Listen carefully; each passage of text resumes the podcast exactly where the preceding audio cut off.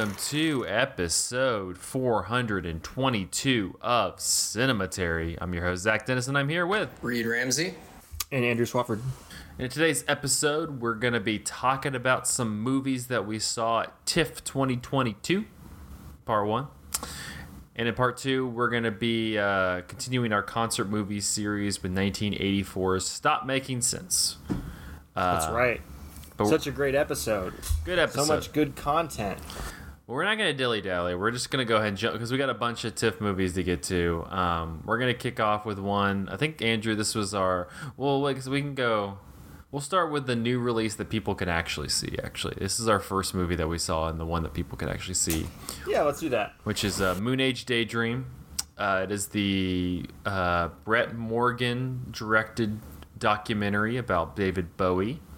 Uh, like I said, it, it played at TIFF, but it is in theaters now, so you can check it out. Um, and uh, I don't. We actually we also have the review from TIFF from Andrew and I posted on cinematary.com. So, so if you would like to read that, but um, if you read that, I think you can see that you know two thumbs up from the two of us because uh, Moon Age Daydream is a hell of a time. It is one of the best movies you saw at the festival, I think. Um, and I mean, I don't know. Did you see the trailer for this before you watched the movie?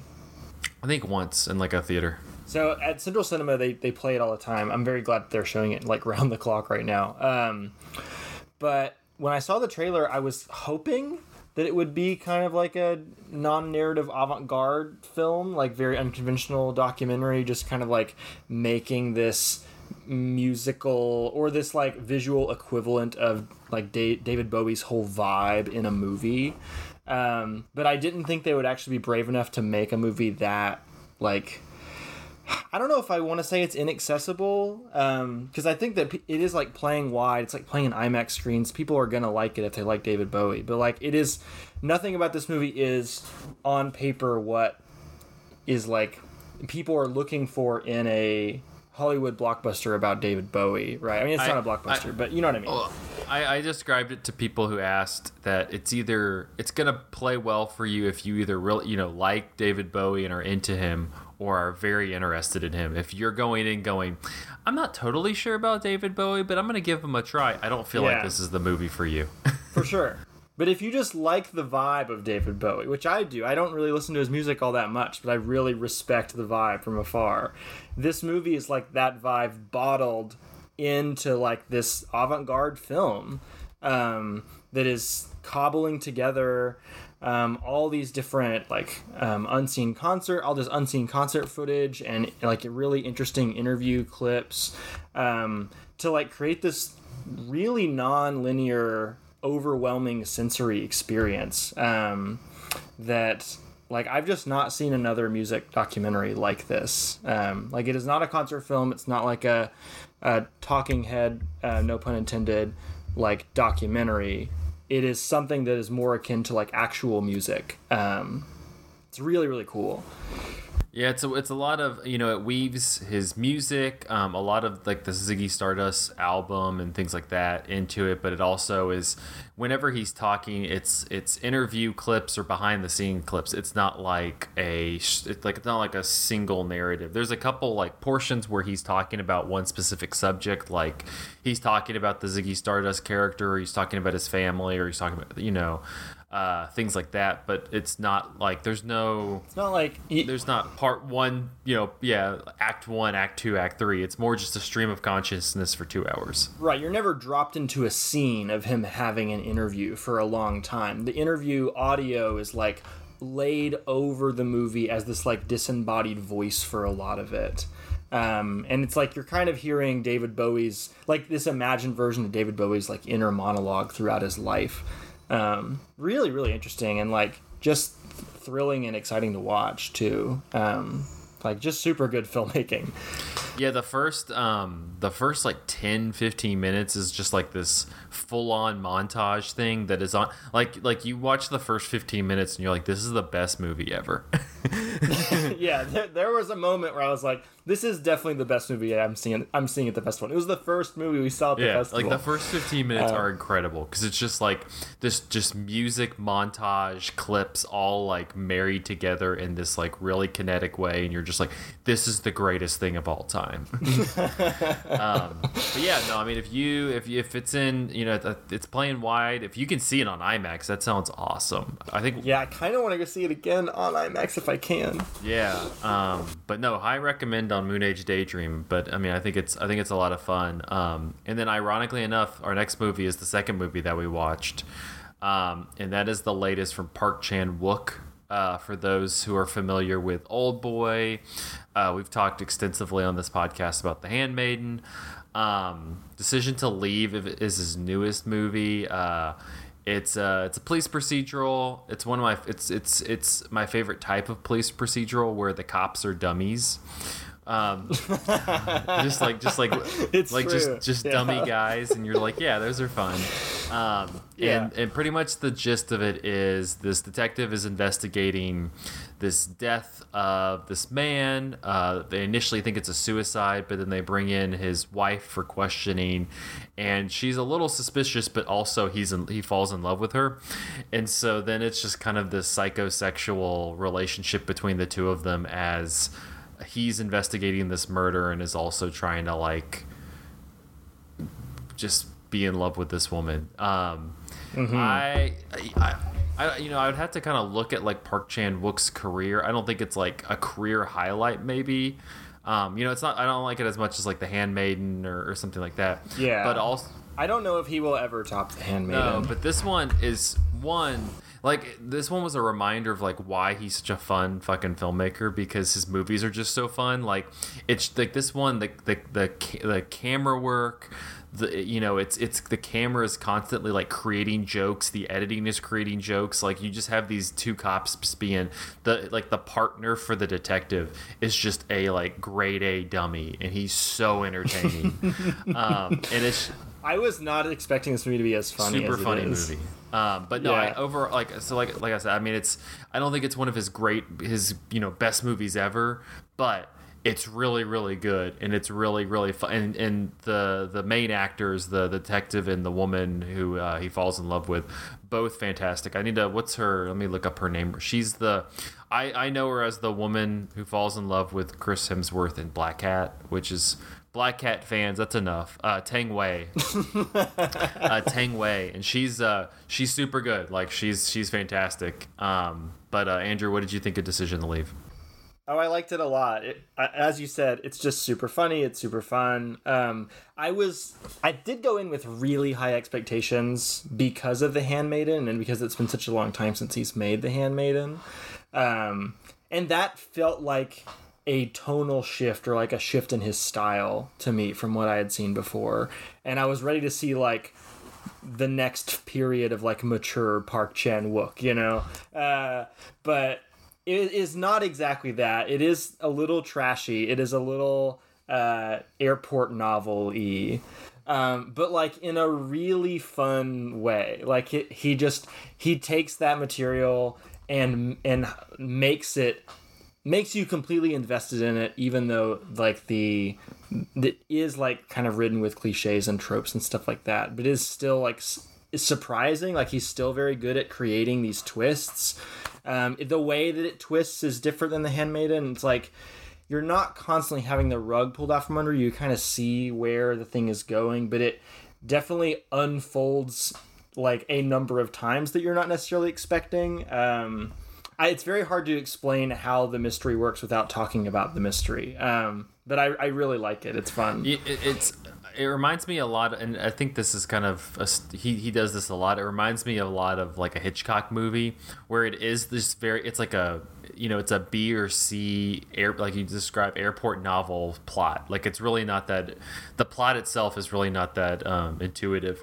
but the way he directs it is so goddamn fun and like so like brimming with just filmmaking skill that like it, it makes this plot you know the plot that's just kind of whatever into like because it's it's more about just like the tension between these lead characters. It's more about like the d- detective and just like the the weird stuff he's getting into. Like he he like is uh he like has insomnia and is just like constantly up like watching people. Um, it's just like a strange little fun pulpy movie um, that reminds me of like Park Chan Wook's a fucking awesome filmmaker. It's also really nice to look at too. Like these settings that they create and the costumes and everything, um, just comes together super well. Yeah. Um, but I believe I, I forgot I saw was movie direct distributing it. Some I forgot some. I They think it were had, attached to it in like the like studio bumpers, but surely they didn't. They're not distributing it. Surely it's gonna get something bigger than that, like theatrical, right? would I feel so. like A24 Neon has to get this movie. It seems like a Um, neon movie. yeah. Um, but yeah, I would I would assume it'll probably come out later this year or early next year. Um, super fun though. Great great one. Um, this one is one that uh, speaking of mystery, it's coming out later this year, Oh and my we're God. and we're sworn to not spoil anything, or I think. Ri- Like like Netflix is gonna come and like slice our heads off. So Yeah. Was the segue planned out? what's that? the knives are going to be out for us if we if we reveal too many details about this movie. So we caught uh, Andrew and I caught the sequel to Knives Out, uh, which is called Glass Onion, Great title, I think. a Knives Out mystery. Well, if you cut out Glass Onion itself is great, but if you cut out a Knives Out mystery, We're we're pretending a Knives Out mystery is not part of the title. yeah. Um, but Glass Onion, uh, I won't, I won't, like, I, I, because we're not supposed to spoil anything. We're supposed to. It's just something about the sanctity of movies. Um, but the plot is the only rec- returning character is uh, Daniel Craig's Benoit Blanc. um, the the detective. Um, but this one it follows um, Edward Norton, who is like this kind of tech billionaire. Uh, He's Elon Musk. E- Elon Musk figure. Who invites a number of his friends who are played by uh, Jan- uh, Janelle Joe Monáe, Yeah, Joe Rogan, man, Dave Joe, Bautista plays Joe Rogan. yeah, Dave, Dave Batista, uh, Kathryn Hahn, Kate Hudson, um, all all to this island to like have to do a murder mystery, but also like kind of have this like friends weekend thing. Um, and and to, um, it was inter. You know, I really enjoyed Knives Out. I thought uh, just a really fun popcorn movie um just like just a great i'm kind of pissed that netflix is distributing this because it's honestly a movie that needs to be seen like in a movie theater with people around this should play wide, yeah. yeah so i'm hoping that they do give it a run um Have they done that? Have Netflix put any of their movies out in theaters? not really I don't think they have. they really should do it with this though because on like like They that's why knives out was so popular because people would go see it in theaters um And it's coming out on Christmas too. Like people are gonna want to go with their families to see it. Exactly. So, um, yeah, I don't. I, I have to. I'll have to watch it again. I don't know if I like this one more or the first one more. Um, I I, I definitely like this one more. okay. Um, but uh, this one took for me. It took me a little while. It kind of it takes a while to get set up, and then it and then it gets to the point where it turns, and when it turns, it's great. I mean, I liked the setup too. I thought that all those scenes were like funny and interesting and unique. Um, but yeah, like I I liked Knives Out the first one enough, and then saw it again and and kind of realized that it was you know even better than I'd given credit for back then.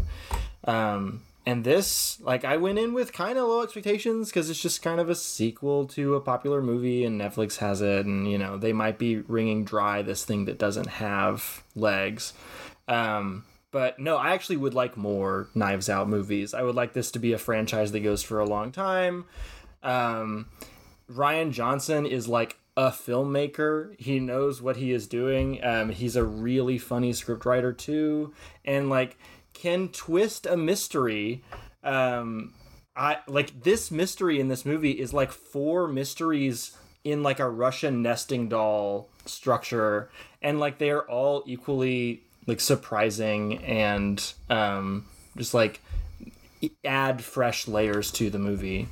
Um, and like it's shot really well too. Like the, the cast is like crazy big and everybody's great. Um, Janelle Monáe is awesome, and I I get the feeling that they're kind of setting her up to be the protagonist of the next one.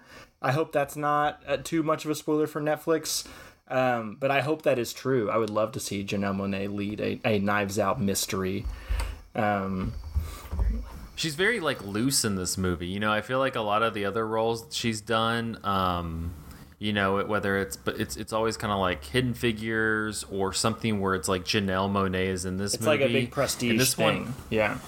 yeah, and this one, and this one, it's just like she, it's a very loose character. Like she, like you can tell, she's just kind of like Rian Johnson has written a really fun character, and she's able to like do But I think he also is aware of that like star persona that she already has developed because the movie kind of starts that way. Like she I was in, immediately a little underwhelmed by how much Monáe we were getting because she was kind of the steely distant uh, character. But like there are twists and turns where there's more to her than that, right? Um yeah, just super fun, super good. I feel like we're maybe a broken record on just like how good and fun and enjoyable everything is so far, but like I, we saw a great crop There's of no bad movies. movies. We really did. There's just no bad movies. Um, I don't know what to tell you. Um, real quickly before we finally let uh, Reed speak, um, uh, we I think all three of us saw Wendell and Wild, and we would have talked about it here, but we're going to actually talk about it next month when it comes out for our horror for kids series. Um, but before we we move on to another movie, um, you know, thumbs up, thumbs down. You know, we'll do the old Ebert and uh, Ebert and, and, and Siskel like thumbs up or thumbs down. I mean, what did you all feel about Wendell and Wild? I'm, I'm two thumbs up. Yeah, I was two two big thumbs up as well. I thought it was so fun, uh, very endearing, heartwarming. That's all I'll give it. I think I am tragically a thumbs down on Wendell and Wild. Um, I really wish we could talk about it now, but I also think it would be better to watch it, to talk about it when it comes out, people have seen it. And I would like to watch it again uh, because one of the reasons I, I struggled with it because it's a very complicated movie. Um, I was not expecting it to be on. quite as complicated as it is. And I my first blush is that that's a detriment but I might end up enjoying it after I kind of know what it's doing. Um, I don't know. Um, and then, and for those who are unaware, Wendell and Wild, it's the new um, stop motion animated film from Henry Selick, who's known for Coraline and Nightmare Before Christmas, um, and it stars Key and Peele. And so, that's you know, We we did an episode on Coraline where me and Zach talked about that movie a lot. So So we're gonna talk about the. We'll talk about Wendell and Wild uh, next month extensively, but we're gonna let Reed talk. So, um, Reed, tell us tell us about how you got sick. Oh, okay, sick. Um, sick. This is the new horror movie from Kevin Williamson, or writer Kevin Williamson, um, as well as co-screenwriter. Let me make sure I get the name correct. Uh, Katelyn Crabb, uh, and it's directed by John Hyams of Universal Soldier and Alone acclaim. And Kevin Williamson, if you're not familiar, is the screenwriter from Scream. Uh, and I know it, and I, I think I know what you did last summer. Now I'm questioning that. Yeah, no, I know what you did last summer. Yeah, he did both those. are those movies good? Uh, personally, I love both of them. Okay. Oh, the the series I know what you did last summer. Yes. Uh, the first one's really great.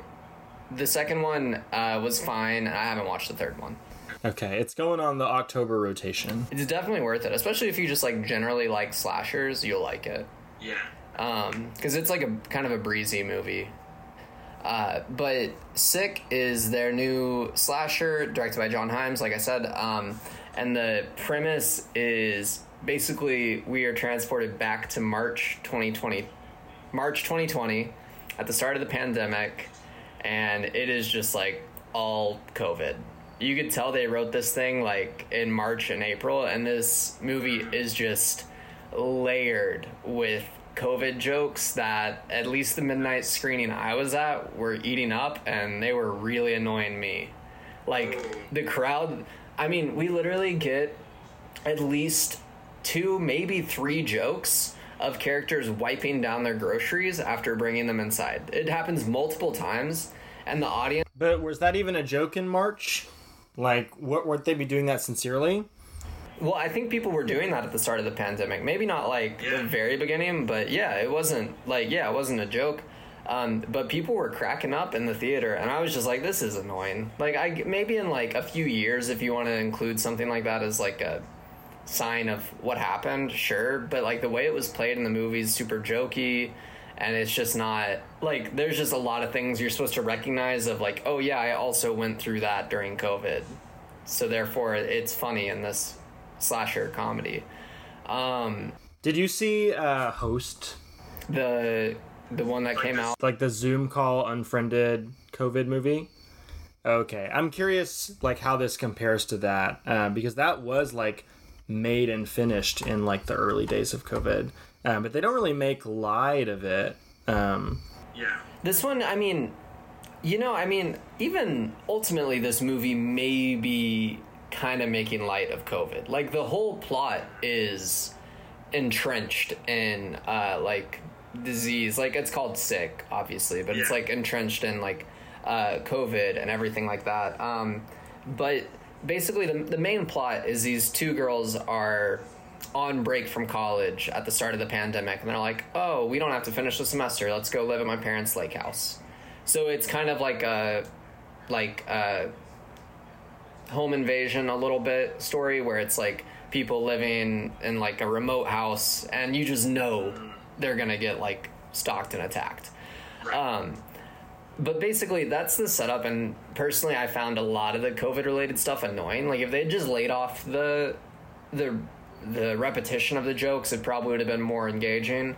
But the overall like slasher storyline the way it all works is pretty is pretty like fun i won't call it like surprising or overly interesting but it is like pretty fun and worth watching for that reason the other weird thing and i haven't seen many of Hyams's films, but the camera work's just like insane. Like it's all Really? like a lot of the action is shaky handheld that's super distracting. Um, insane, Like uh man. yeah, sorry, should have clarified. it's insane. Sorry. It's insane. but uh, it's just like lots of shaky uh, just like hard to realize what's happening kind of action shot in the dark and it's just like i mean some parts are fine. The performances by the two leads are really solid and keep it moving but overall like i don't like i think i gave it like three stars like very lightest of recommends. Um, if you already like slashers and you're just like wanting a kind of quick movie to watch this is it's fine Also, what a commitment. Um, the midnight movie at TIFF is like a big ask because you gotta walk, go, go through public transit after to get back to your Airbnb, and you gotta wake up super early to see something else the next day, and you're super exhausted. Like, that sucks that it was not fun. Well, Reed, Reed decided to add a different flex and just go straight to the airport afterwards. So oh, nice. I haven't even talked to y'all about that. That was a Wait, you went to the airport in the middle of the night after your midnight movie? yeah, because my flight was at like seven a.m. So the Oh my other God. option was I mean, to that's go. probably what I would have done too, but jeez. Yeah, the other option would be to go all the way back to the Airbnb, like get maybe an hour and a half, two hours of sleep, and then go to the airport. My worth it. my fatal flaw was one, the train was not running uh, at that time of the night to the airport, so I had to take a cab. Uh, and then the other thing was like the airport doesn't. They, they didn't like actually open to where you could like go sit by the gate, which is what I wanted to happen. Oh, fuck. you were stuck before security? It was a long night. I don't. I did not. I did not sleep much. Damn. Reed having a real The Terminal experience. he was over there like putting the carts away. Yeah, get putting the carts away to get Burger King and stuff. Like it was. It was a real bizarre one. I was. Uh, I felt like I was in like a waking nightmare a bit. A little like after hours shit. Um, but but what was next? was I gonna talk about? Oh, we're gonna t- we're gonna t- we're gonna talk about killing sex. The the end of it. No more. I was getting in my head getting this title mixed up with the next movie, which is I Like Movies, and my head was I, I know I like sex. The end of movies. I like sex. but yeah, Andrew and I saw this one. Uh, this one's really good. I'll let you start, Andrew. But... Sure. Um, so this is a sex comedy uh, about a married couple who's been married a very long time. Um, they are excellent co-parents. The first opening montage is just showing them like getting their kids up and like packed for summer camp and on the school bus and waving them goodbye and crying and like they're just so attached to their kids that you get the feeling that their kids have become their entire life, right? And as soon as they have a week away from their kids, um, the question becomes like, what do we do with ourselves? And they genuinely don't have an answer, so they decide. We haven't had sex in a long time. Let's have sex. That would be fun. And then they do not have fun and they don't understand why they are no longer good at having sex with one another. Um, and so the rest of the movie is kind of them um, exploring what it would look like to become better at sex or to like reignite the spark or just explore things sexually they've never explored before figure things out about their own sexual identities that kind of thing. Um, and it is very funny and and really well made. Um, I thought that there was plenty of great visual comedy too. I think that this is the kind of a kind of premise that um, would make kind of a lazily shot Netflix TV show or something. But no, it's it's a solid movie that I'm really sad is probably not going to get big distribution. Um, there's one kind of star in it, and she's a character in Schitt's Creek. Um, so it'd be cool if like you know she was a bankable enough name for this to to like have a lot of exposure because I think people would like it if they saw it. But I'm kind of worried this is gonna be one of those TIFF movies that I enjoy and never see again because it just disappears. Um, what did you think, Reed? Yeah, no, I have the I have the same fears in that sense, but I did I really enjoyed this one. Uh, like you said, it's really funny. I I liked the like structure, like the way it's written. It has like a basically day by day, the like seven days the kids are gone, that yes. they have to like figure their shit out and it just and it kind of escalates every day yeah. yeah you know something's gonna happen each day it's gonna be like like they're gonna try something uh, different like whether it's going to like a sex club or like uh, inviting someone to be oh in for God. like a thruple situation the stunt casting that is dropped all of a sudden in the sex club. I will not spoil it in case people get a chance to see this movie but oh my god. Um, my audience lost their shit when that person was on on screen. Uh, yeah. But yeah i mean it's just like a really a really sturdy comedy. Like uh, emily is the one from Schitt's creek and i thought she was really funny but also the her husband uh, played by Jonas Chernick, I thought like he just had a really really good comic timing, especially for like yeah. like a kind of funny but depressed dad. It seems. Yeah, he's kind of like doing the neurotic Woody Allen thing a little bit, um, but in a more wholesome, less you know uh, icky way. Um, and I guess like if I have one criticism of the movie, um, it is that like it seems to be escalating to a certain point.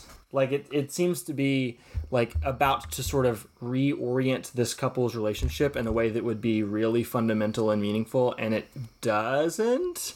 Um, and i kind of think that it's drawing a line with like nine dots and asking you to fill in the 10th one but i kind of wish the movie just had the balls to draw the 10th one. Um, and that is extremely vague. And I, I know that this that will not make sense to people who probably will never get a chance to see this movie. Um, but it is a, again a thing that could play well if it was put in front of people. It reminds me of like a, a game night or something like that. I mean, I think like to speak to what you're saying, I um, I think a lot of it feels like it's swinging for the fences in terms of like uh, boundaries pushed and stuff like that. And then in the, the end, yeah, the ideas going on, um, and the comedy as well. But then in the end, it is like it wants to resolve as a typical romantic comedy. And like mm-hmm. I even told Andrew after the screening, I was like, man, towards the end, I'm like, there's no way they can wrap this up well.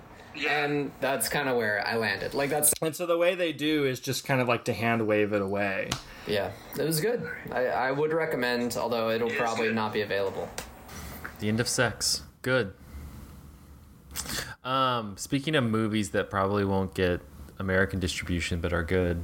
Let's talk about I like movies. Yeah, movie's real good. It's great. Uh, Hope it's a Canadian movie, so like hopefully it'll at least get distribution there. Um, Oh, The. Canadian crowd was enjoying a lot of the in jokes. Yeah, I, and this would be one I think we talked about it after we saw it, but like this would be good, uh, you know, to drop onto a like Netflix or Hulu or something like that. I think it would play well. Um, I think it could be a good A24 movie. yeah. I think the A24 teens would eat this movie up. Oh, absolutely. So um, Yeah. I like movies. It's directed by Chandler Levack, uh, who is from from Toronto. So it was yeah, they had a whole like it was real hometown kid thing going on. Um, but uh, this the movie follows this just horribly horribly socially inept 17 year old child um, named Lawrence, who, um, when you meet Lawrence, he and his best friend, who what was, was his best friend's name? Is it Oh, Matt? His best friend Matt. Um, they they kind of are a little bit of social outliers. Uh, they uh, you meet them because they do this. Uh, I think it's for a class project. This video about how they hang out. Uh, the they're the loners club and they like spend Saturday night watching Saturday Night Live. Um, but Matt, you can tell, is kind of pulling away and kind of wants to like have other friends and, and Lawrence pretty much just wants to watch like every movie imaginable and pontificate about it. He wants to be on Cinematary all the time. he does, yeah, yeah. Lawrence Lawrence would be messaging us, going, "Can I be on the podcast every week?" There's this there's this incredible scene where like the, it's set um it's set in the 90s and um they he goes to see uh Punch Drunk Love and it's just Oh like and like it's just the most like film bro punch drunk love situation that you've ever run into. It's just it's insane. Um but he he he and matt kind of have this falling out and so lawrence gets this job at a uh, video store and that's where the movie kind of takes off. It's him interacting with the, the people at the video store as well as um, he kind of forms this this friendship with the uh, the female manager there. Um but I like this movie a lot. It's one. It's incredibly funny. It, There's- it's maybe the funniest movie I saw at the festival. Yeah, it was really good. Yeah. There's my favorite line is when Matt goes, you know, Lawrence, you've never tried to, or you've never tried to masturbate, and Lawrence goes, I tried once. I just, I just didn't like it. I'd rather watch Goodfellas. like it's like it's genuinely like the like it's just funny all the way uh, all the way around but also um we were talking about it like deals with some like pretty heavy topics but in a Yeah, way that surprisingly like emotionally hefty movie. but like but handles them in a way that's not uh, patronizing or anything like it handles it really complexly and i think uh, makes it a really rich coming of age movie Absolutely, yeah. Um, and there are things about cinephilia that really ring true, um, and there and like things about how obnoxious people who are like deep into cinephilia can be. Um, and like, man, I just it's also like unique in that it is set in this unique time. I forget like what what exact year this might be, but it's like the blockbuster era when blockbuster is a big deal. So much of this movie takes place in blockbuster. well i guess when did punch drunk love come out when did Punch Drunk Love? 2003, I think. 2002 so yeah, I guess so i guess early 2000s And like when I was getting into movies with Jesse, like so much of that experience was mediated through Blockbuster, just like finding movies that they had by big directors that they had. Like, what did you have exposure to, right? Um, but it is also a really searing indictment of like how broy and gatekeepy um, movie culture can be. Um, and just like how alienating it can be to people who are not in it right? Like when somebody asks me if i've seen a movie i'm like oh no i but i, I like that director. Like i don't think that's a thing that computes to a lot of people right? It's just not how most people engage with movies. And so like there's something very like true and interesting about the way it's depicting like the insider outsider status of cinephilia. Um, yeah like like lawrence is like weirded out that the manager and, and a lot of the people at the video store are not like obsessed with movies also. They He- want him to sell DVDs of Shrek, and he like cannot lower himself to tell people that they should watch Shrek or buy this DVD of Shrek because they might like it. There's a moment where like he has to he like his job is to walk around the store and like help people, right? And in that context, your job is to help people find a movie that they would enjoy watching. And there's just this basic couple looking through comedies, and he asks them to watch Todd Solondz's Happiness. Um, I think he's like, and like he's, genuinely doesn't get why his summary does not like spell an awesome evening uh, to them. he's like, it's like a quirky comedy. yeah. yeah. No. Um. I, I hope I like movies gets a gets a, a decent distribution and like people here are like ava- are like able to watch it because I think one it's very much um it's very much in like that coming of age mold of like of similar movies like like the kind in terms of how it's structured Booksmart or Lady Bird or it's in the it's kind of like those movies but I think this one does like we said it deals with this kind of emotional heft that I think makes it much more mature than a lot of those movies. And it doesn't like steer away from you know there's a lot of times in the movie where you just fucking hate Lawrence because he's an asshole. Like he's a fucking asshole a lot of the time, and like characters say that to him, you know, like, and and so like it's a movie that's it also is not like trying to prop up its main character to be like, oh, he's kind of weird, but like he means well. When I saw the synopsis of it, it was like teenage boy working at Blockbuster, or it's like the Canadian equivalent of Blockbuster. Um, like connects with the older boss at his blockbuster. I was thinking it was going to be some sort of like, yeah, teenage boy losing his virginity kind of movie, but like it is so not that. It is not like the Superbad kind of thing. Like it it really interrogates this character in a way that I was not expecting. So I like movies. Um, hopefully it'll get some. It'll expand a little. Um, but yeah, I think this would be a good.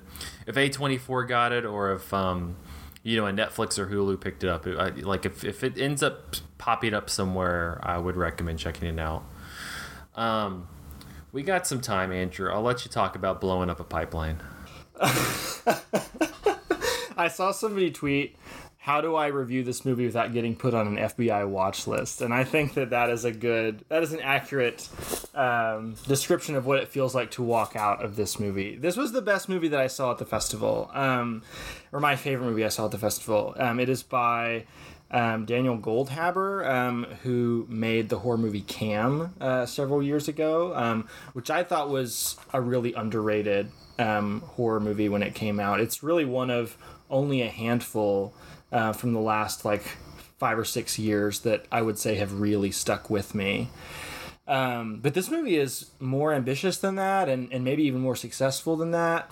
Um, it is about exactly what it sounds like. It is about a group of disaffected college students who are like um, very lefty, like very outspokenly communist, and want to. Well, some of them are outspokenly communist. Some of them are just like liberally progressive enough to like want to do something about climate change, um, but they are realizing that um, most of the things that they have at their disposal to like fight climate cha- climate change, most of the organizations and, and protests and things that are happening are not only ineffectual but are like unlikely to actually affect change in the future either. Like it just feels like they're spinning their wheels.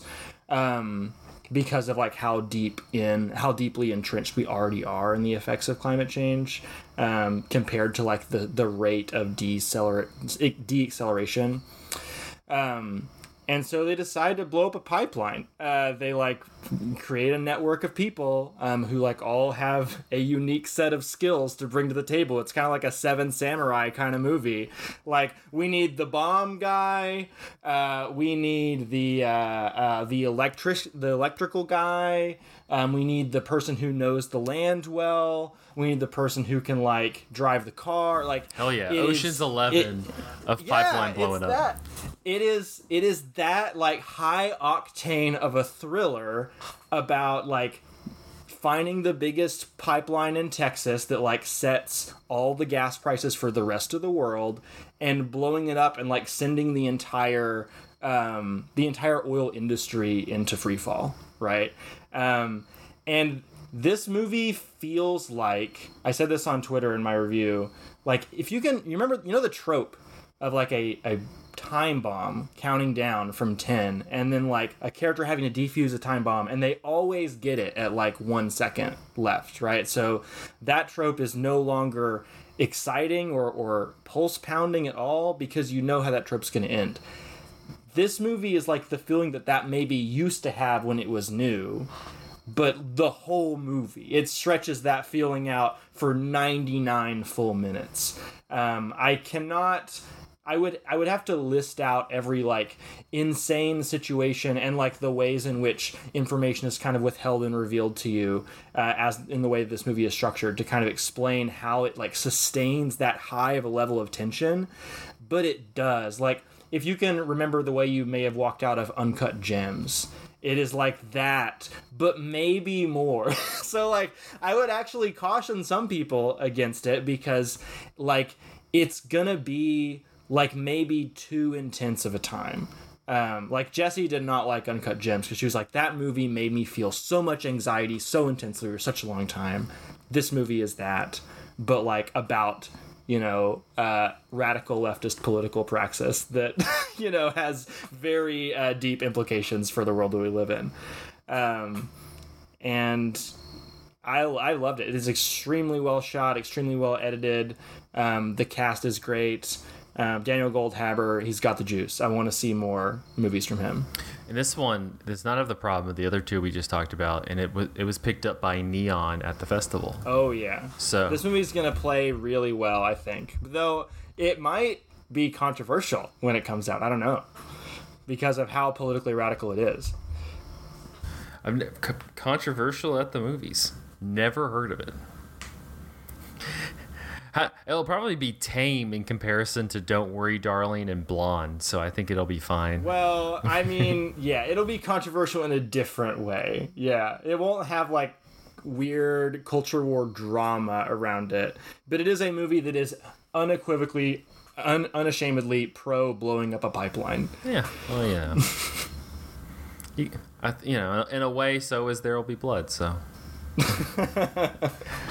All right. Um, any any before we, we head into part two, any any thoughts on on TIFF this year? Reed, this was your first one, but um, I don't know. I thought it was uh, I thought it was a good. Fa- it was nice to like be all back in place and doing things normally. Yeah, it was super fun. I uh, really enjoyed it. I wish I could have stayed longer and seen more, but maybe next time. It was uh, the best TIFF festival I've been to, um, but that was partially because I had a press pass and, and could see the movies I wanted to see much more conveniently. You know, I feel for you, Reed, because just having the public pass, you're you're kind of restricted to what is playing at the times that you're free, um, and the press has so many more options. Um, but um, it was also just a great crop of movies. Um, I wonder if like this is the year that a lot of stuff got pushed back because of um, you know, how long um, COVID kind of like slowed the movies down.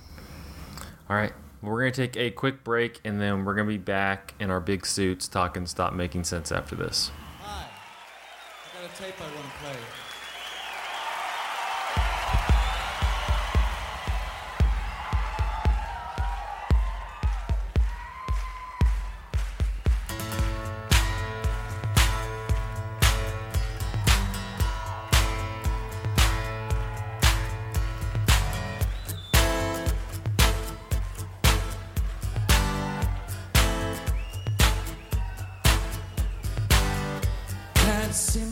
was up to the facts. I'm nervous, can't relax, can't sleep, bed's on fire.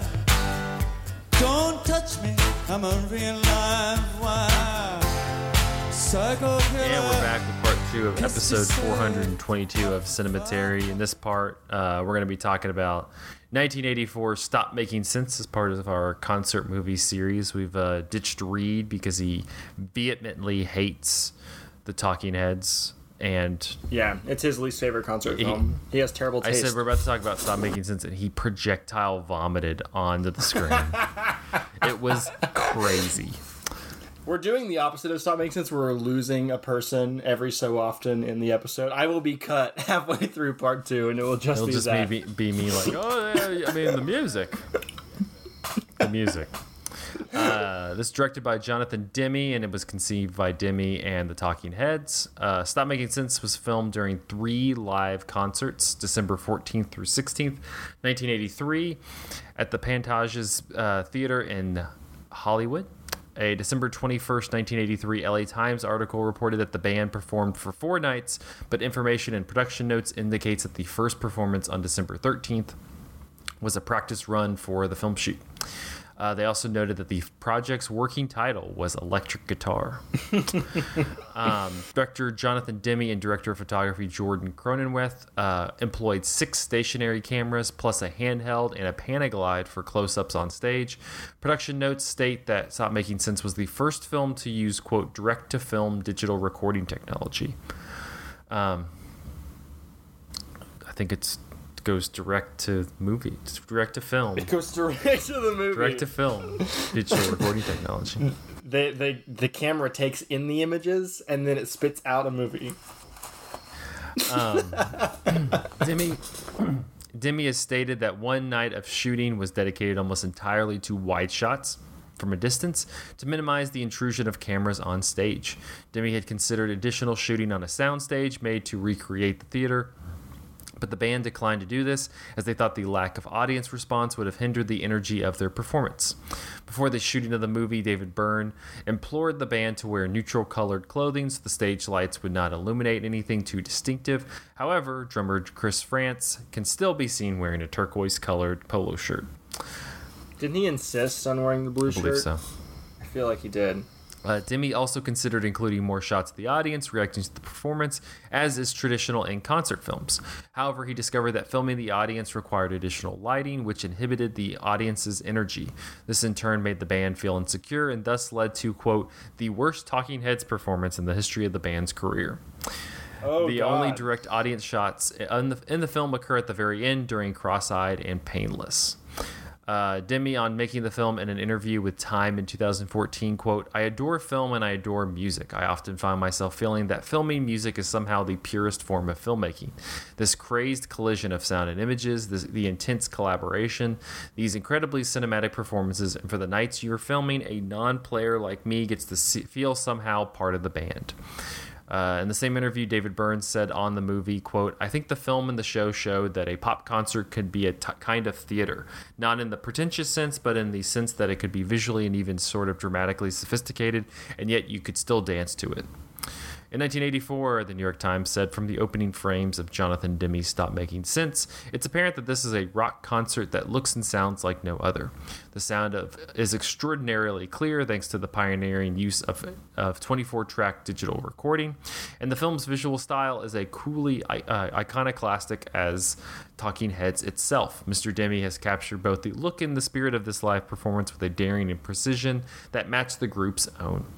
In 1984, Roger Ebert said, There are a lot of reasons to see concert films, but the only ones that usually get mentioned are the music and the cinematography. This time, the actual physical impact of the film is just as exhilarating. Watching the Talking Heads in concert is a little is a little like rock and roll crossed with Jane Fonda's workout. Which is what a what a description there, Raj. That's what a life during wartime is. Yeah. It's an exercise routine. Um, but yeah, stop making sense. We have both seen this, and I think are, um, you know, this train left the station, and we're like on top of it, waving flags. Yeah. So I mean, that's that's the kind of that's the kind of conversation you're about to get. Have I told you about the my greatest experience seeing Stop Making Sense? I've seen it several times. Maybe, but let's Um, for the same. But the bet the best time that I saw it was at Big Ears. Um, friend of the show, Darren Hughes, had put together this whole film program around Jonathan Demme, and Jonathan Demme was supposedly going to come to the festival that year. And I believe that he did not come to the festival that year because he was getting sick, and he later died, like the next year, I think.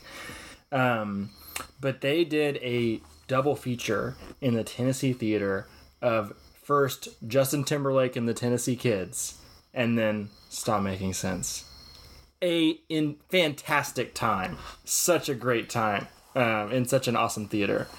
Um, but yeah, I've seen this movie several times. I watched it um, in college when I was just kind of getting into the Talking Heads, uh, which I feel like is a rite of passage experience for a lot of yeah, white dudes of a of a certain age slash demographic. Are you into art and are you in college? Yeah. And are you are a you white a dude? white man liberal arts major um, who likes weird music sometimes? You should get into the Talking Heads. Um, but like for real though, because it's it's just so good. Um, this is, I think, pretty much the consensus pick among most people is like the best concert movie, and I think that that is correct. I think that it is almost inarguable that this is not the best concert movie. I think that the one we're doing next week does give it a run for its money, but I still think this has not been topped. Um, like on so many levels, as like a a piece of theater, as a piece of music, as a piece of cinema. Um, it is kind of firing on all of those levels. Um, and it is also like the the music is incredible. This is Talking Heads kind of at their peak after they've they've got several like art edgy art rock records behind them, and like now they're like hitting this big commercial success by like embracing um, funk and disco and pop uh, sound uh, sounds and like making this really pleasurable, accessible, fun sound. Um, and Jonathan Demme just shoots the shit out of it, and like every shot feels like it has a particular image that it's focusing on, a particular like shape that it's making. Um, every song feels like it has some sort of new visual idea to it, um, whether that be like um, what a day that was, like lighting the band from below, or um, uh, um, once in a lifetime being this one unbroken shot on David Byrne for 90% of it. Um, I could just list like what is the visual gimmick of every single song, but they all got one and they're all like new and fun and interesting and dynamic. I forgot which song it was, but the one uh, that I noticed this time was um, they have the uh, the the front light on the band, and like you have the silhouettes of them playing in the different little kind of almost boxes in the back, like on the back of the wall, and it, Oh, yeah. and it reminds you a little bit of like Jailhouse Rock. A little bit, yeah. I forget what what title that is too, but yeah, there's so many great, um, just little visual designs that they create with the the camera and the stage in this movie. Well, it's such a it's such a um, such a fascinating experience also because I mean we were joking about it off mic, but like um, you know the the movie starts with it's just J- David Byrne and a guitar um, singing Psycho Killer. And then they, they gradually add different band members and different instruments and things like that to to the point where I think it's like it's like the last hour is everybody's finally there. Um, and, And then it's a party. And then it like, just once goes- everybody's there, it's such a party. yeah, party. it goes nuts. Like, like it's still well, it's still incredibly well directed for like the lead up to it. But then when everybody's there and they like pull down like a back sheet and everything, it goes crazy. The lighting is crazy. The performance is crazy. Like it's just it becomes just this this experience for the next uh, sixty minutes. And like I think that doing that, that structure, um, makes for a very interesting sonic experience too. It's it's kind of inviting the audience or forcing the audience really to notice what each individual band member is adding to the sound. It is kind of a celebration of what makes bands unique specifically in the world of music as opposed to like you know solo performers or like orchestras or something where like everybody is um, performing this thing exactly as it is written. Where a band has like this collaborative push and pull to it where like everybody's energy is like bringing everybody else's energy up um, and like everybody's kind of adding to this like sonic stew that we're creating. Um, like because you notice like oh that's what the bass is bringing to talking heads. I'm going to notice that in every song going forward. That's what the drums are adding to talking heads. I'm going to notice that in every song moving forward. Um, and then it just like all comes together for for such a long time. You get to en- enjoy um, like the the, the fusion the musical fusion the talking heads create. Um, and david byrne is just like an incredible stage presence oh my god um, I mean, it, just at one point, he just starts sprinting around the stage. Absolutely. You're just like, yeah. yeah. he's like aggressively uncool to the point that it is cool, right? Like David Byrne and all these guys came up in like the punk scene at CBGB and like this is a very different kind of music than punk, but it kind of has a sort of like who gives a fuck punk ethos where like David Byrne is willing to do fucking anything on stage. Like as long as it makes him happy and seems like it's a good idea, um like he's just gonna do it. Like conventions be damned. There's almost nothing about the way the band performs that, you know, um, looks or feels like a typical concert dog. Yeah, I mean the the iconic image is him when he comes out in the big suit, um, which is just great because he's just sitting there in this little big suit, just dancing around with it on. Um, but I mean, you even have like the the sequence where he's like waving around. He's like doing, uh, oh my god, you know, and he's just yeah. like, and, and, and, Demme does it like in a uh, medium shot and just kind of lets you, so you see just like his full body just kind of worming around. Um, but yeah, it all it, it it just has the the way that they film, but also it it captures like everybody's personalities. Like there's just such this personality to it that I think also you know, I kind of transitioning into comparing it to the other two movies that we've talked about in the series. Like this one, um, is definitely we talked about I talked about it a little bit last week is is like breaking from that mold of like this is kind of what a concert film's supposed to be like. But I think this one's interesting because it's much more invested into in, in like designing a performance for a movie rather than the, the previous two, um, which are kind of going the performance is happening in the movie needs to come to it. You know, the movie is finding a way to capture the performance interestingly, as opposed to those things being kind of.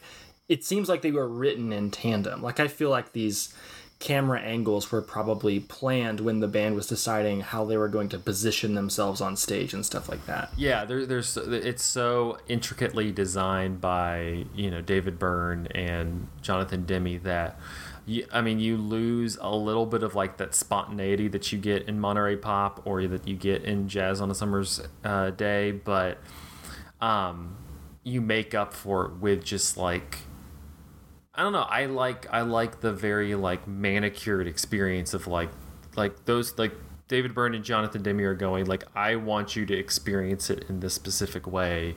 Um, and I mean that though that almost makes it sound like rigid and unfun or something. But like there's so much enthusiasm just like pouring out of the screen because like there are all these moments where you can tell the band is just having such a good time doing what they're doing. Like there's a scene, there's a moment in Burning Down the House where like I think David Byrne kind of like breaks character so to speak. It's just like grinning from ear to ear. Like he's just enjoying the act of making music with these people so much that is infectious. Yeah. And I th- and I think honestly it's um I the, the you know it, it isn't rigid because um, you you like how it's going. All right, so this is the music. This is kind of the how the music moves. How like let's let's design the cameras to work in tandem with that. Um, and it's it's just you know I mean that's we're gonna get the same thing very much so next week where Beyonce whether it's Lemonade whether it's Homecoming what have you, she's very much designing the look to go with the music itself. And so, yeah, she's a visual artist, just like David Byrne is. And so, it, like, there is something about that, and I, and I, think this one is very. This, this movie is that's what makes it such a turning point when it comes to concert films because the it didn't. I don't think the, you know, the musician didn't have an active role you know, Louis Armstrong's just performing, or Jimi Hendrix is just performing. Um, the the camera is just kind of there secondary, and it's and it's it's really this kind of shows how much of an experience it can be if you have the the camera and, and artists like working in tandem. Um, yeah, it feels almost like a statement about that, like that this is what a concert film can be, as opposed to trying to be a standard concert film, right? Like, um, there's a special feature on the DVD.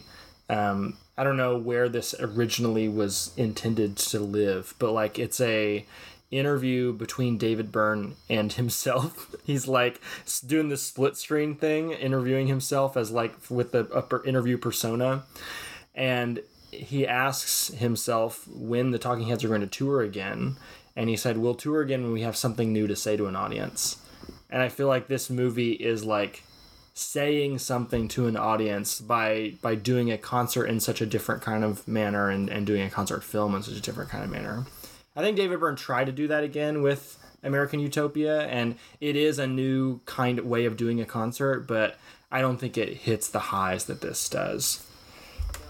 No, I'm sure it has a a, a much more um, better effect on like Broadway than it, it just does. Again, it's just something that's not designed for a movie.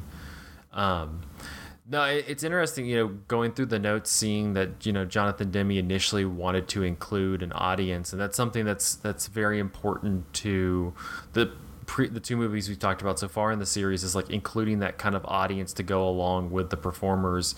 Um, but this one very much goes that you know the audience is like the audience is more the viewer You watching the, the film rather yeah. than yeah you know and, that, and so what's so incredible about it is that they are playing to an audience because there are people there but because you're never really engaging with those people in the crowd it's very much just um it, it very much feels like like it's a concert in your house to a degree Yeah. If you are watching this at home, it does feel like David or David Byrne and the Talking Heads are putting on a concert specifically for you and that you get like the best angle of everything you want to see right at that concert. You're not standing behind somebody's head. Um, like you get to be up there with them. It feels like it's almost inviting you to participate a little bit. There's a moment where um, David Byrne in I think uh, Take Me to the River. They're doing like a call and response thing, and he hands the microphone in. Fr- he puts the microphone in front of the lighting guy who's like walking around like lighting the band, and then he turns and and puts the microphone in the face of the camera. So like asking us to like be part of the call and response, which seems like a a literalization of the the kind of like relationship um, that is kind of built between the band and the audience in the movie. And like by the time the movie does show you the audience at the end in Cross-eyed and Painless, it's like inviting you to feel like you are part of this like communal experience with like lots of people enjoying this music all over the world, right? Um, it's really beautiful, um, and I've heard that at uh, theatrical screenings of this, a lot of times the audience gets up and dances for a lot of it. I would and believe it. um, I've never, I've only seen it in a theater once, and people did not do that. But I would love to do that. Like when I've last couple times I've watched this, I watched it in my house, and I kind of can't watch this movie sitting down. I'm just kind of like walking around my my house, walking around the living room, doing whatever I want to do, so I can just kind of like move my body along with the music. There's something about Talking Heads music that kind of like pulls that out of me um, despite the fact that I'm not really a guy who dances in like my personal life a whole lot, right? Like I'm kind of a David Byrne sort of like gangly, socially awkward dude um, in, in that regard. But yeah, like there's something about the the this music and like the kind of like who gives a fuck energy that the band exudes in this that like I kind of can't deny. I can't like keep myself from wanting to be a part of. Um, the movie is also kind of interesting because I think it's not just a um, important movie for like music concert films, but also for um, you know you look at like comedy specials now, and, and comedy specials I think also definitely are trying to um, expand out. I mean, I think. Uh, like Bo Burnham's Inside's kind of a different thing. I was gonna bring up Inside. I feel like it, it is kind of doing a similar thing to stop making sense with the the comedy special form. Not that it's like to this level, but But I mean, with with the with like a comedy special, if you're watching just like a kind of a basic basic comedy special, um, there is like this this rhythm to it, and, and and you can tell some some are better than others. There is this kind of rhythm to it with how how the camera cuts. Um, you know, you'll have some some some comedians who like kind of want to play around with um, camera placement and things like that. But for the most part, it's kind of very, you know, it's meant to be invisible. You're not supposed to notice what the camera's doing. no. But you get kind of like medium shot, close up, side shot, audience reaction. You know, like it, it usually kind of goes through. Yeah, but but I think that that's also kind of coming from. I, I think that the comedy special and how that's shot is coming out of this series that we're talking about, out of the kind of concert movies of just kind of trying to capture, really trying to capture like a live event.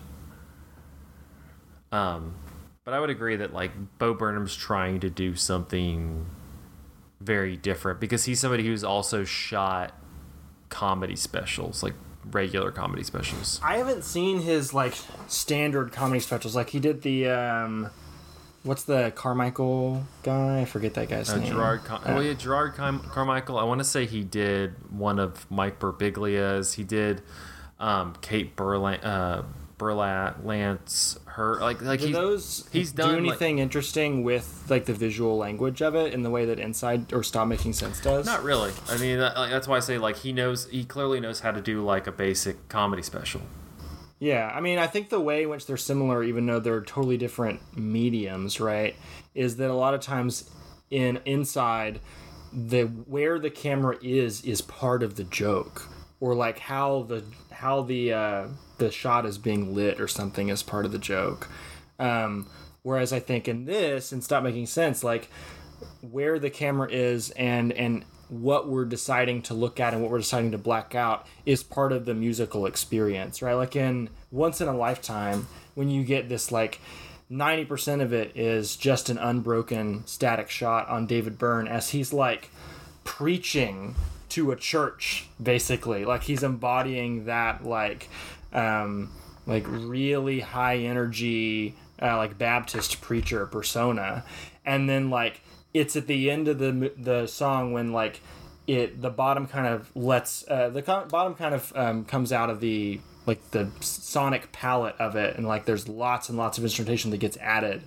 Um, then like the camera goes wide and you see like all these people like resurrecting behind him right? Like it if we could see those people just hanging out you know intermittently during the first part of that song it would not have the effect that it does um, the like seeing the way that it's the information is kind of like doled out to you as a viewer of a movie Yeah, and it and I, it, just has. I don't know. I mean, it kind of just goes back to like it's it's it's trying to do something cinematically. It's it's trying to kind of communicate in that way, and that's not. I don't think that there's like a good or bad way necessarily. Like there like there like there is good aspects of like jazz on a summer's day or monterey pop where like the spontaneity and like the ability to like capture that moment in the moment and like you would ne- you wouldn't be able to restage it or anything um is fascinating like there is just kind of that basic documentary element of it because this one you know like those two felt like documentaries. This doesn't feel like a documentary. Like this one this one is very you know this they're, very much like putting on putting on a show here. Um, and so i think that it's kind of fascinating that we have like the two that are very traditional concert film compared to two that are very um, um, much more storyboarded out. Um, because I think that those are it's it's it's kind of fascinating to think about where outside of Beyonce where the concert um, movie has kind of gone? Because you there was this string of ones when you had like Katy Perry had one and Justin Bieber had one and you kind of like had this string of concert movies that were I felt like less about like trying to do something interesting and more about going this is a big star who people like we should film it. There was also these big prestige movies like wasn't there a rolling stones one by martin scorsese? And like there was the U U2 like 360 degree experience thing. Um and I feel like for the most part like those things are few and far between. And even those things like I don't know how interested I actually am in watching them. I feel like um, maybe I shouldn't pass judgment having not watched them but um I feel like most concert films either are kind of disposable or or like I feel like they're going to be kind of disposable just because of like where the genre is at.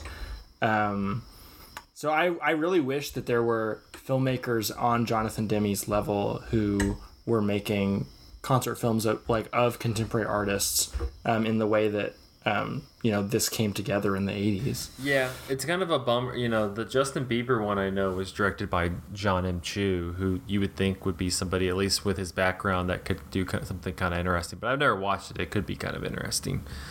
But it's Justin Bieber, so it's Justin Bieber in um, like the teeny bopper yeah, era too. So it's not. It's just kind of a yeah. very you know.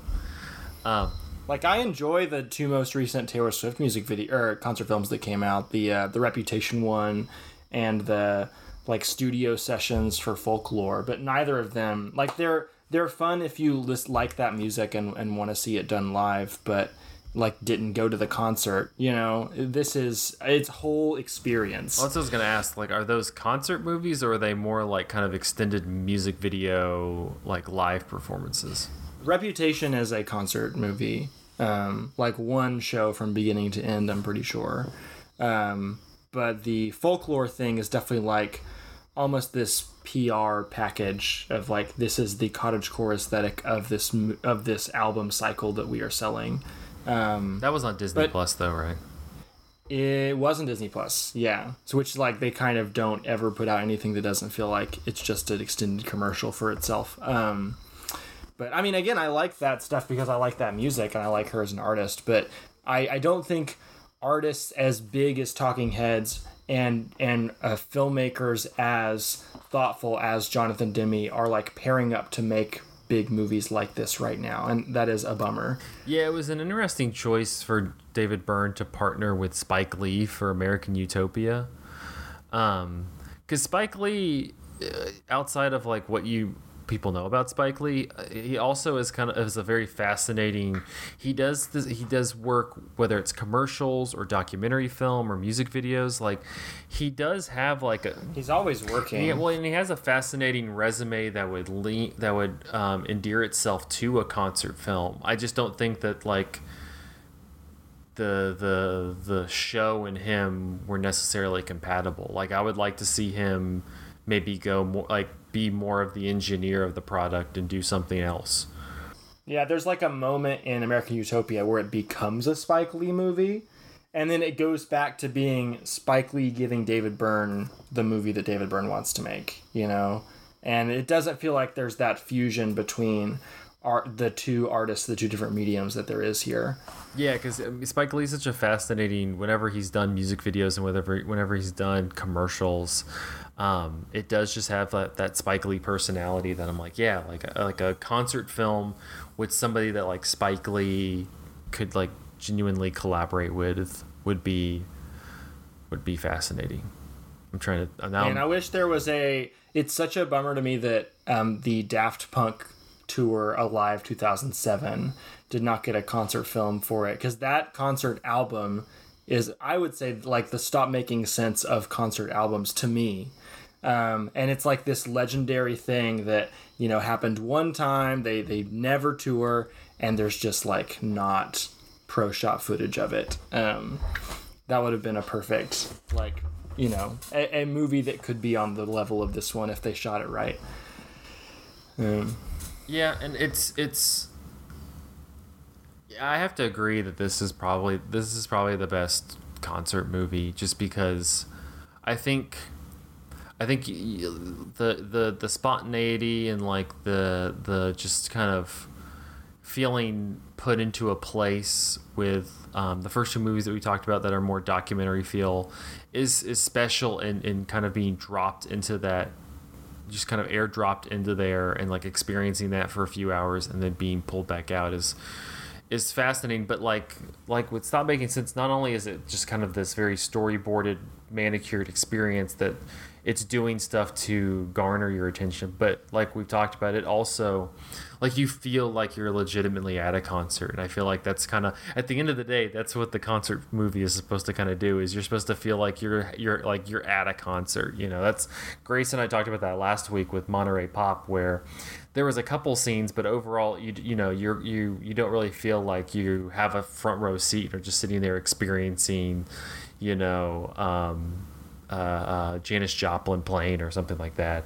And here, Yeah, a lot of time I feel like I'm just on YouTube watching somebody's, you know, somewhat pro shot footage of a concert. Yeah, and this one, in this one, you know, you feel very much. I mean, like, I like while I was watching it yesterday, like I'm kind of the same way. Uh, you know, I'm almost gonna like get up and start dancing or engaging with it because you don't feel like you're watching. It's not really like a sit down and like let's sit down and, and, and study Yeah, this movie. like my body is instinctually kind of moving and like my feet are tapping and stuff while I'm sitting down anyway, and then like sitting feels like an impediment to like the experience I want to have with this movie. yeah, it, it it feels like the wrong. It feels like the wrong way to go about it. Yeah. It's a little strange that for the big ears thing, everybody just sat there and watched it like nerds. There's a um, Talking Heads cover band in Tennessee. I don't. I think there might be from Murfreesboro or something. Uh, maybe they're from Knoxville. I don't know. Um, called "Same as It Ever Was." It would be cool if somebody sent them this podcast to listen to it. I don't know. Um, but they are like the best cover band I have ever heard. They sound almost identical to the Talking Heads, but they, more importantly, to like matching the sound perfectly, they match the energy of it. And like, again, I'm not a person who dances a lot at concerts, but like, I dance at same as it ever was concerts because like that you can't help but do that. Um, so, and like this again, this movie is just like the perfect encapsulation of that feeling. I think. Yeah, no, it's uh, we're never gonna get to go to a uh, Talking Head con- Talking Heads concert, but uh, you have Stop Making Sense, which I think is We'll is always have stop making sense. exactly. um, all right, I believe that'll wrap up uh, wrap up this episode of Cinematary. You can find us on Facebook at facebook.com slash cinematary, on Letterboxd at Letterboxd or uh, Twitter and Instagram at, at, at Cinematary, and on Letterboxd at letterboxd.com slash Cinematary, where you can uh, see all the movies that we talked about in this episode, keep up with some of the the TIFF offerings that we had in part one. Um, if you'd like to support the show, head over to patreon.com slash cinematary, whether it's a dollar, five dollars, whatever you'd like to give. We appreciate it if you'd like to support the show. Thank you uh, to our patrons Cam, Chad Newsom, Corey Willingham, Candace Sisson, Ron Hayes, Teresa Marthathi, Titus Arthur, and Tyler Chandler. Thank you so much for your patronage. Next week, we mentioned it before, but we're going to wrap this thing up with Beyonce's Homecoming. which also just rules. It's so good. Super good movie. yeah. Um, so yeah, that uh, from 2019. I wish, I wish, quite honestly, she could. Uh, maybe, maybe I'm sure she's planning something with the new album. Um, but It I could wish she make would. a great concert film if she did it. It- Yeah. yeah, I'm like, I'm hoping for a good concert film out of it because like the the Lion King one was just, Yikes. it's yeah. again, it came out on Disney Plus is all we gotta say.